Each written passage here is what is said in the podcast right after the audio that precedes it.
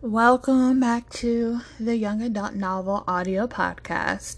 I am reading from the book Supernatural Academy by Maria Grant, and we are almost done. Two more chapters, so it's pretty much the end. I'm super excited. Like about 30 pages left. Um, so let's get to it. Um, again, this is chapter 25. What book? Reed arrives at the library without even thinking. There are quite a few people here considering exams are coming up next week. Reed goes to his usual room on the third level and leaves the lights off as he places his head on the table and groans. Reed is better than this. Being so careless and nervous. He's the smartest one in the house. Now he's acting just as reckless as Anders and Declan. He has to do better. Be better. There's a rattle on the door, like someone's tapping with their knuckles. Reed lifts his head up to look through the glass door and sees Chase standing there with a math book in hand. Chase opens the door and shuts it behind him quietly before taking a tentative seat in front of Reed after cutting on, on the lights. Hey, Chase waves after placing his backpack and math book on the table.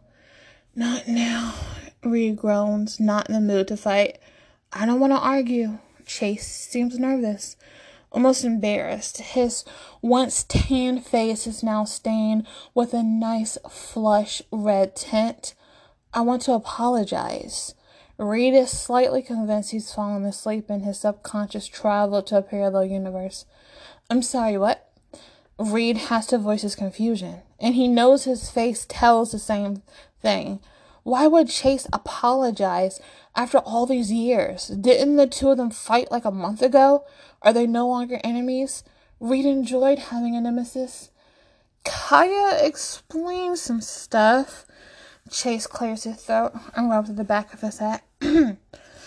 Long ago, my dad and your dad met up at a park to discuss a business opportunity since we were new to the area and didn't really know stuff about the academy, Chase starts to explain. Well, Chase continues, I went off to play with you, but instead of playing and accepting my hug, you pushed me down and ran away from me. My dad said I embarrassed him and he beat me that night, called me weak. I have hated you ever since. But Kaya explain you and Anders used to switch places a lot, and that my hatred for you should have been targeted towards him instead.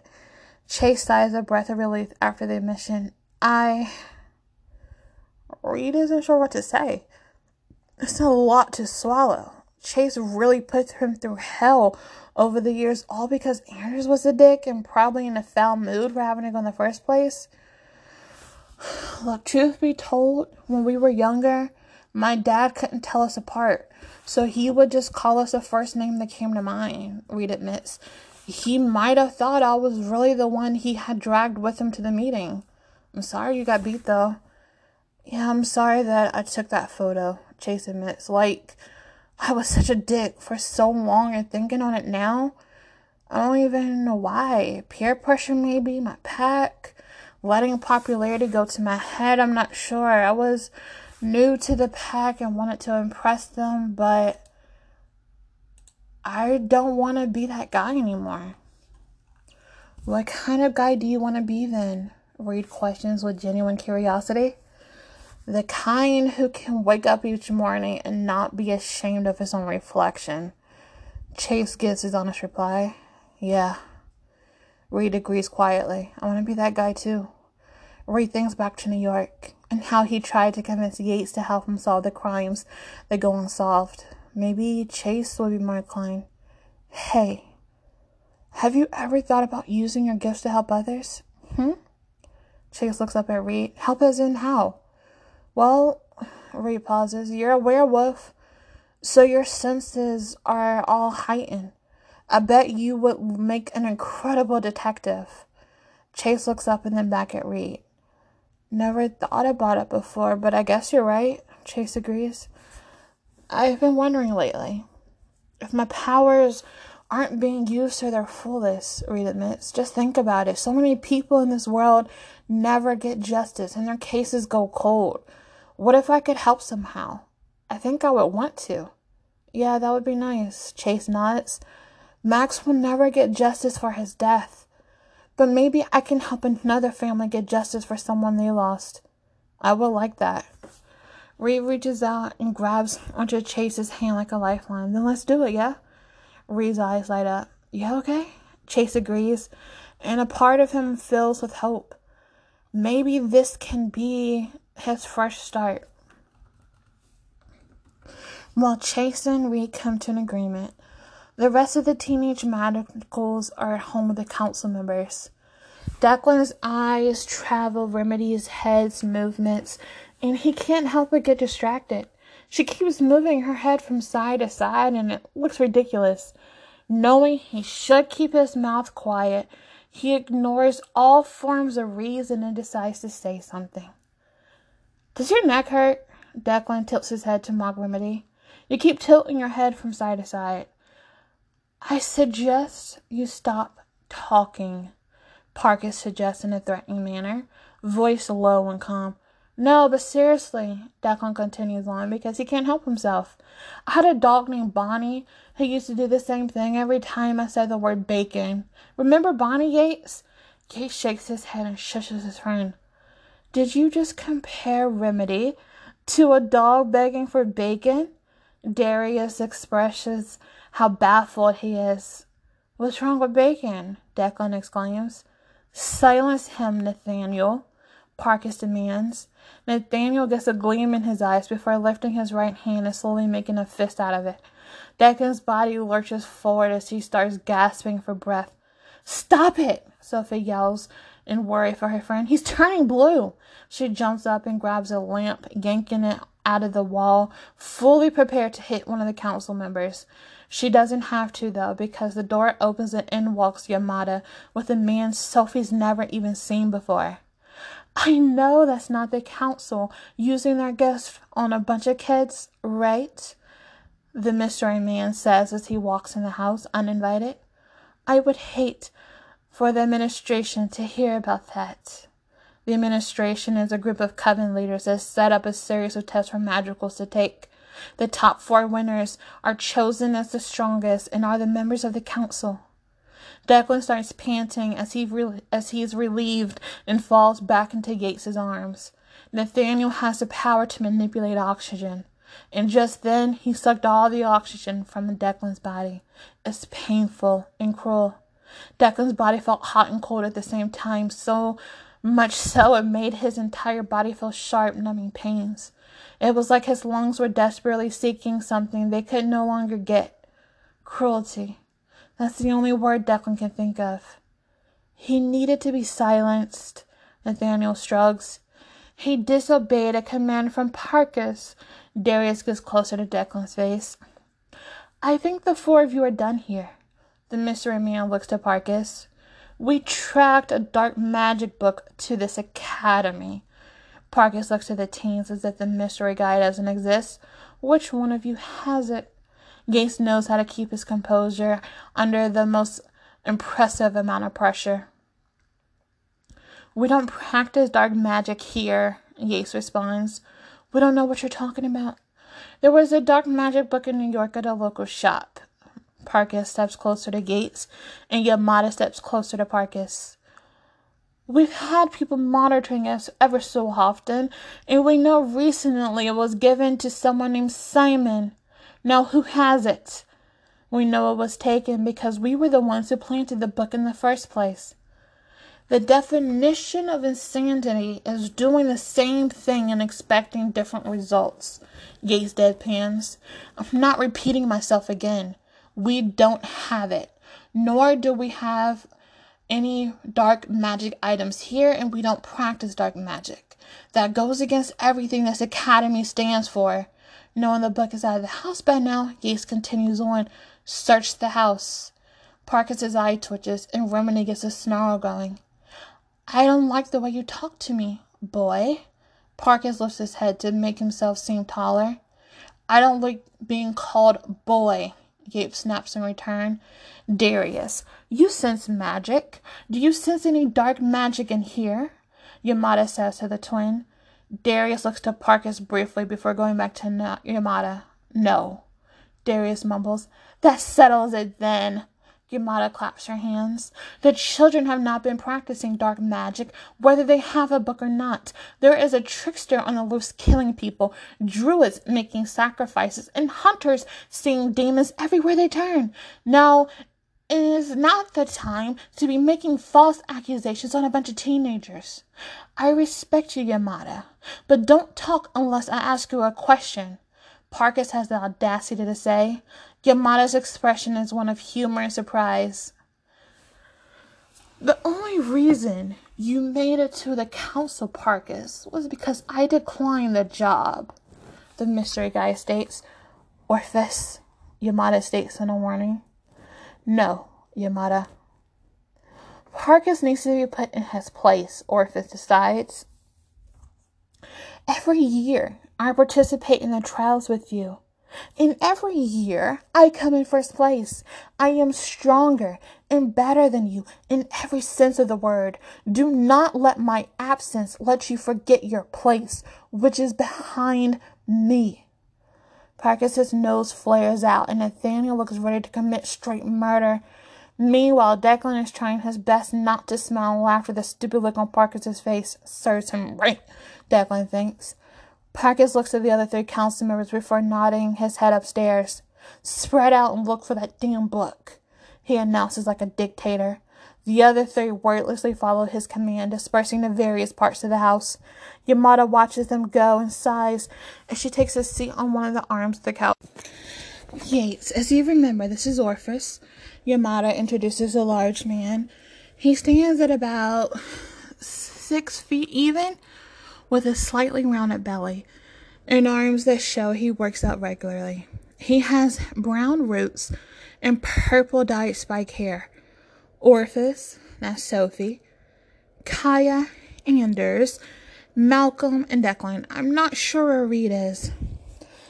That's something I too would like to know. Parkas descends from around the corner as if he's been hiding and eavesdropping the whole time. We pulled up behind him and he took one look at us and ran off. Because you look scary as hell, Declan shouts. Reed is a sensitive soul. How did your goons even get past our wards? Parkas's face has an expression of pure irritation. We had to disable them for the council members, Yamada says like an apology. This house is too big. Nathaniel complains as he walks back down the steps. I'm not sure what I touched, but it was sticky. Darius frowns as his hand comes up from the basement. Remedy walks from around the corner and just shakes her head. I see you found nothing. Yamada looks amused. Yamada, we will be in touch to see what your coven is planning, Parkas tells her, and then spins around to head out the door, the others in tow. He looks like the type to wear a cape. Declan whispers as soon as he's sure the four are gone. Shit, that was scary as fuck. Almost died. Language? Yamada looks at him. I'm glad we showed when we did then, Orpheus responds to Declan. Nathaniel would have killed you. Why didn't the ill-attended wards go off then? Sophia's alarm, Even if the wards to prevent any ill intent from coming in had been disabled to let the council in like it did for us, they did. Yates tells her. Because the alarms were turned off, that's why they weren't, that's why they were able to come in. Which is why I arrived with Orpheus, Yamada continues for Yates. Sophie's face looks a bit frightened, and she moves closer to Malcolm on instinct. Now, I want you children to stay together at all times, no moving on your own. I see the council seems to think one of you is working with dark magic, and they won't stop until they've proven themselves right. But that's crazy. Anders expresses, We haven't done anything wrong. None of us would dare mess with black magic. Declan keeps his eyes to the ground and Yates avoids his mother's gaze. Anders is right, Sophie tells Yamada. It was just a coincidence that book disappeared the same time we were in New York. We were all together the entire time. None of us went to a bookstore. I'm sure, Sophie. Yamada eases her worries, but that's neither here nor there. Just heed my warning and be careful. She stands, and Orpheus goes to stand beside her. Yates, come see your mother out. You have horrible manners. Yates laughs and eases Declan off his lap as he sees his mother and Orpheus to their car. You know, don't you? Yates just blurts out. Yamada leans against the car as Orpheus rears his head back and smacks the back of Yates' head. You lot are a bunch of idiots, Gay shouts in a harsh whisper. Taking a druid book across the states? All of those books are tracked for good reason. Look at Charlie Poole. That guy is literally risking his life by concealing one of them for his girlfriend. It's not that bad, Gay shrugs. Orpheus looks ready to slap him again. It's dangerous, Yamada warns her son. Mrs. Patel has the book now. Yates tells her the council can't do anything because she's human. Yates hums like Yamada hums like she's not happy about this at all. Reading the book for something. He wants to practice stronger spells, and dark spells are the way to go. Orpheus shakes his head. Yamada, I thought you told me that boy was bright. That's what I thought as well, Yamada says like she's disappointed. Yates, you are my son, so heed my warning and be careful. With Yarvis lurking around the corner, fighting him and the council at the same time would be impossible. Yates hesitates before nodding to his mom. He understands her concern, and he's a bit concerned as well. Right now, all he can do is trust that Reed knows what he's doing. As Yates heads back inside for the night, he has a heavy heart in mind. He has no idea what's going to happen, but having the council out to get him won't be good for anyone. He just hopes in the morning things will be better. They are. The next day, Reed heads to the library to study some. I'm telling you guys, demons exist. The man on television exclaims as he gives an interview. I saw them with my own two eyes. I'm not insane. You wrote a book titled Seeing What You Can't See. And in this book, you made claims that demons, demons exist, but you cite no proof. The interviewer points out. The person being interviewed just shakes their head and laughs. I want you to make a fist. The interviewee says to the interviewer. Now stick up your pointer finger only. Place it in front of your face and keep bringing it closer till it touches in between your eyes. Keep your eyes straight. Now, can you see your pointer finger? No, the interviewer admits. But you know it's there, right? Even though you can't see it? The interviewee asks. Yes, the interviewer responds. This is going on all around us. The interviewee jumps up to shout, There are demons and angels and everything in between all around us, and we just can't see them. But that doesn't mean that they aren't there. Reed cuts off the YouTube video and places his phone back in his pocket. Chase gives him a wave and goes to sit across from him in the library room on the third floor. Chase places a bunch of books on the table and spreads them out. Hey man, thanks for agreeing to study with me, Chase starts. Calculus is killing me. None of it makes sense. No problem. Reed answers. I'm good with math. Besides, Sophie and Kai should be arriving soon anyways. They're taking freshman year math, but they can still use the help. Speaking of the two of them, both girls enter the room and they seem to be in mid conversation. I'm just saying, Troy is a total troll.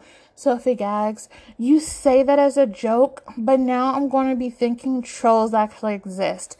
Kaya provides a comeback. God, what if unicorns are real as well? Easter Bunny, Alice in Wonderland, not even remotely real. Stop joking around, or really? Alice, total fable. Sophie shoots down the questions. Hmm. Kaya grumps. I used to say that about vampires, werewolves, and magicals, and yet here we are. Hey, you two. Reed decides to interrupt. Hey, Reed. Kaya waves with flushed cheeks. Hi, Chase. She turns her attention to him. Oi, Chase, Sophie stares. Since we're all apparently friends now, could you please turn into a werewolf and let me ride you home? My feet hurt. She whines. Kofi bursts out laughing at the random question. Reed pumps his face. Uh, Chase hesitates. I would, but I'm afraid my pride wouldn't recover if anyone from our pack saw. He means I Zaire. Kaya teases with a wink. Chase bites his lip and turns away without refuting her comment.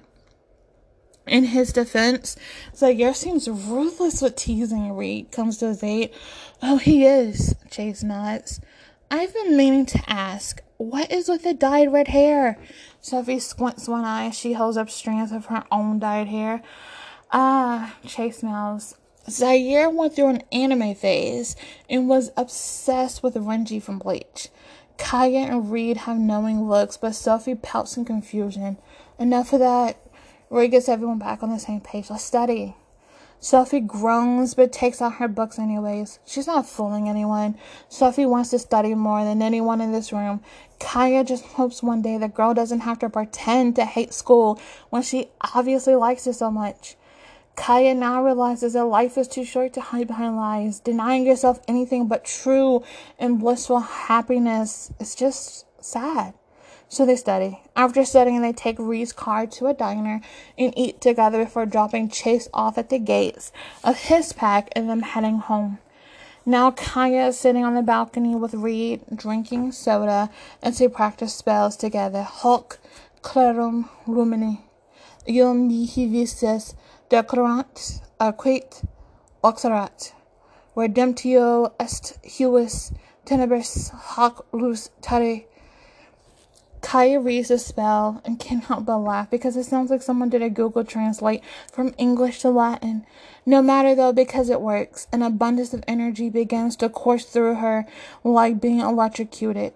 Then everything seems to stand still and the ground shakes before a ball of light appears right in her hand. It's so bright that it lights up the dark night. Kaya looks in awe at the light in her hand. She closes her hand and the light disappears, so she says the spell again. It appears once more, this time a lot faster than before and brighter. The light is hot in her palm of her hand, as if a mere mortal tried to hold the sun. Kaya closes the fist and the light disappears. Tears brim her eyes. That was her first solo spell. Her dad would be proud if she could he could see her right now. She did it. She wishes she had more time to make more of these memories, complete more spells, grow. You did well, Kaya. Repraise this. Let's try some more. Kaya nods and filters through the spell book they checked out the library together. Yeah, let's try some more. She agrees with mixed emotions. This is a wonderful time for her. But deep down, she can't help but want to cry at the fact it won't last as long as she would like. The story of her life is quickly coming to a close, even though she's only at the beginning of writing it. Sometimes, life just isn't fair. As Kaya and Reed continue to practice, Declan is going through his own wishes and hopes with her mother. With his mother. Mrs. Patel waits in the basement for Declan to come down. The teen descends the stairs with hesitance. As he sees his mother perched on the edge of the couch with her purse clutched in her lap. Hey, son, she greets in her usual soft tone. Why are you here? Declan bursts out. He doesn't have the patience to try and be nice when he's still so hurt by her. Some wounds take longer to heal. I'm not a good mother. She starts with a blunt admission. Declan snorts. It rained today. Declan deadpans. I'm sorry? She shows her confusion at the interruption. Oh! Declan smacks his forehead last. I thought we were stating obvious things. Declan can see the quiver in her lip, and he knows she's trying to hold back a sob. He feels guilty and drops his head. Be nice, Yates yells at him. Declan swirls his head around to see Yates sitting on the stairs and glaring at him. Declan glares back. Be nice, Yates says again, and this time it seems like a warning somehow. I'm sorry. Declan apologizes after being properly scolded. Like I said, I'm not a good mother, but I want to be, she rushes out. I can't even begin to apologize for my mistakes. I grew up hiding my true identity. And by the time I fell in love with your father, I was already pregnant with you before I knew who he truly was at that time. I didn't see the harm in not telling him who I truly was, so I kept it a secret from everyone, she explains. I knew your father resented you a bit when you presented as a magical. She continues her mission. I didn't know about the physical abuse, but that's still no excuse. I knew he killed our kind. I knew of his hatred. I knew, and yet I remained silent. Somehow I thought that all of his good traits and my love for him could outweigh all of his downfalls. I was foolish. Then why now? Declan chances asking, voice hoarse from trying not to cry. Because I know Yates beating up your father meant the man was harming you in some way. Your mother told me everything. His mother admits. I couldn't sit back in denial any longer. I had to act, even if that meant losing everything to protect you. Why are you here? Declan asks again. This time his tone is a lot softer, even if his eyes look like that of a vulnerable child. It took me a few days to gain the courage to say this. His mother starts. Your father wants you to know that what hunters are up to. She rattles off. Declan raises his brows and Yates leans forward on the steps as he eagerly awaits the news. A man named Sari has been leading the charge to get hunters to open the realm of beasts. Apparently, if this realm is open and the one who opens it will control the beasts, the hunters are convinced that with these beasts they can get rid of this world of supernatural creatures altogether. Yates' laughter fills the room. are hunters really that stupid? Smacks his forehead. He descends the stairs. Mix the letters of Sari around, and you will have Yaris, who is a trickster. The same trickster who was working with druids to free his lover from Asgard. What? Mrs. Patel gasped. If hunters bothered to learn magical history, they would know the realm of beasts was created because their created Lucifer himself could no longer control the beast. Yates tells her, once the hunters open that realm, it'll be hell on earth. And they aren't creatures in the animal sense either. They're shapeshifters. I have to warn my husband. Mrs. Patel jumps up, hand over her mouth. They've been working for a trickster all this time. Oh my God. She's in complete disbelief. They have to stop immediately. It's already too late, Yates tells her. Hunters have captured sirens up in Portland. They are using the siren songs to give them inspiration on what they need to do to open the realm. A lot of people have already died for the cost worldwide for years. There has to be something that can be done, Cynthia Patel declares. I'll go talk with Jonathan now. She turns to Declan. Son, no matter what happens, just know I love you. I know. Declan goes to hug her and she freezes up for a brief second before sagging her shoulders and reaching out to hug him in return. She'll do whatever she has to do to protect her son. She owes him that much at least.